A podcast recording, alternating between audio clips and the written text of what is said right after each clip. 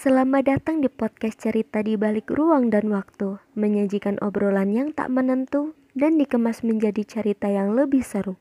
Bersama saya Rina Anissa dan inilah episode podcast hari ini.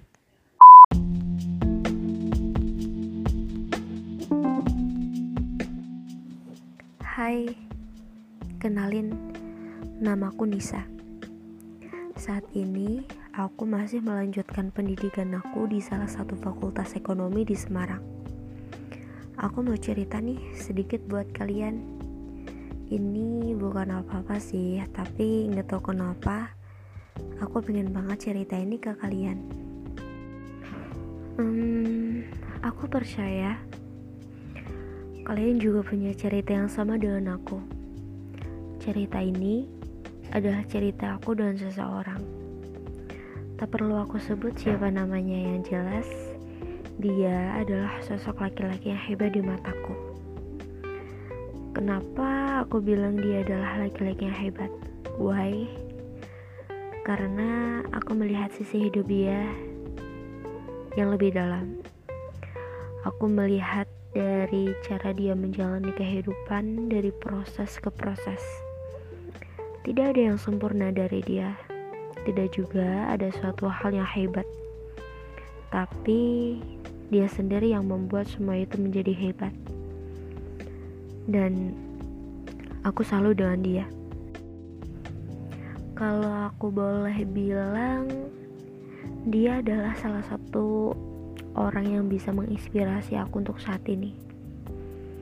Selain kakakku sendiri, aku mencoba membanding-bandingkan sosok kakakku dengan dia mulai dari ya ada sedikit kemiripan bahkan sampai banyak kesamaan di antara mereka berdua. Aku bangga banget bisa dikelilingi dua orang ini kakakku dan sedia bahkan aku sendiri membayangkan bahwa mereka yang supel dan kerja keras adalah sosok malaikat pelindung dalam hidup aku seperti aku punya sayap di kanan dan kiriku. Salah satunya di sisi kanan dan kiriku adalah mereka. Mereka berdua adalah sosok penyayang kepada wanita. Tidak peduli siapa wanita di sekeliling mereka. Mereka selalu menghargai dan menghormatinya. Sikapnya pun sangat lembut sekali. Hmm, aku udah paham dan tahu betul tentang sosok kakakku. Kalau untuk soal dia, jujur, aku mengenal baru sedikit. Belum sepenuhnya tahu tentang sosok dia, apalagi kalau aku tahu semuanya. Uh, maybe akan jadi malaikat sungguhan yang datang di hidup aku. Wih. Waktu terus berjalan ruang semakin hari akan semakin sempit. Karena lama-kelamaan, sebuah ruang yang aku miliki akan terisi dengan sebuah rasa. Ruang yang aku miliki masih sangat luas, tapi sering kali merasa penuh layaknya handphone yang aku tiba-tiba habis ketika di charger langsung penuh. Ya, seperti handphone aku yang aku gunain sekarang. Masalah handphone yang bermasalah adalah baterainya yang harus diganti atau diservis ke tukang servis. Sama ketika kalian punya sebuah ruang yang tiba-tiba kosong dan tiba-tiba terasa penuh. Berarti ada masalah dari tempat ruangan itu.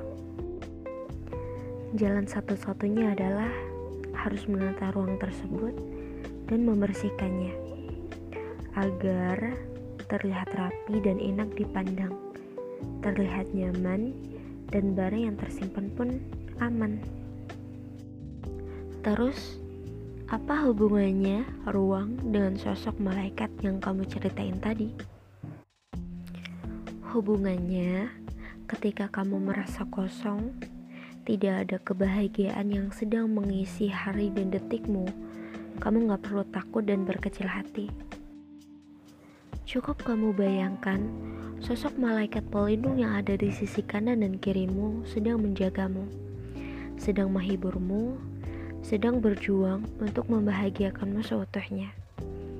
Kamu gak perlu sedih lagi jika kamu merasa kesepian, merasa tak berguna, dan lain-lain. You know what? Sugesti negatif yang kamu pikirkan saat ini akan menguasai pikiran kamu menjadi lebih negatif, lebih was-was, cemas, emosional yang tidak stabil. Wait, wait, wait. Kamu gak harus overthinking seperti itu. Gak harus.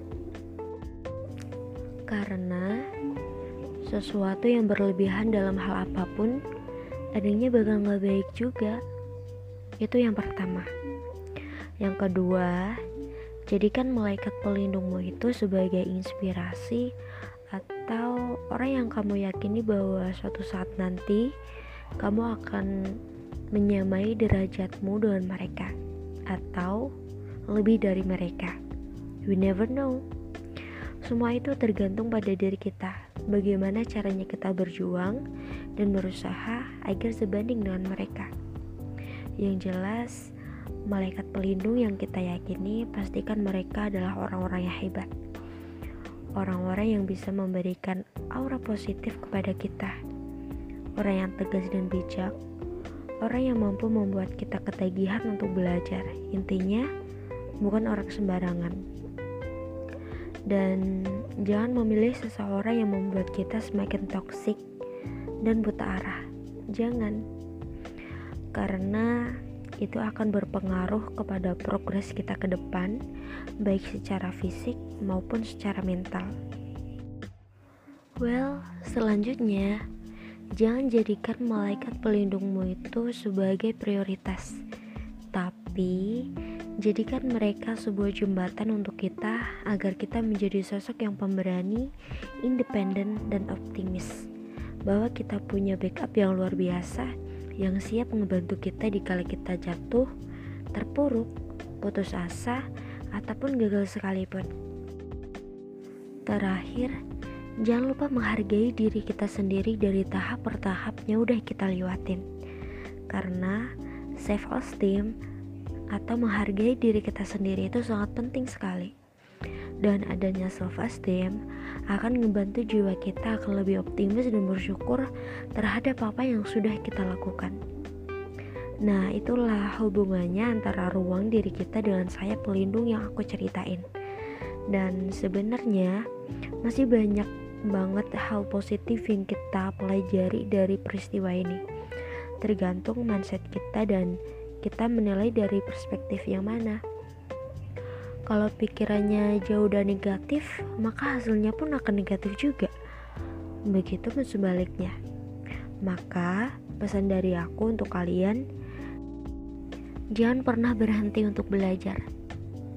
Kita tahu karena kita belajar sedikit belajar aja akan ngebantu kita untuk terus berkembang dan berjuang. Apalagi jika kita banyak belajar, pasti kita akan lebih mudah dalam melakukan berbagai hal lewat kecerdasan yang kita punya. Oke, sekian ceritaku pada hari ini. Thank you.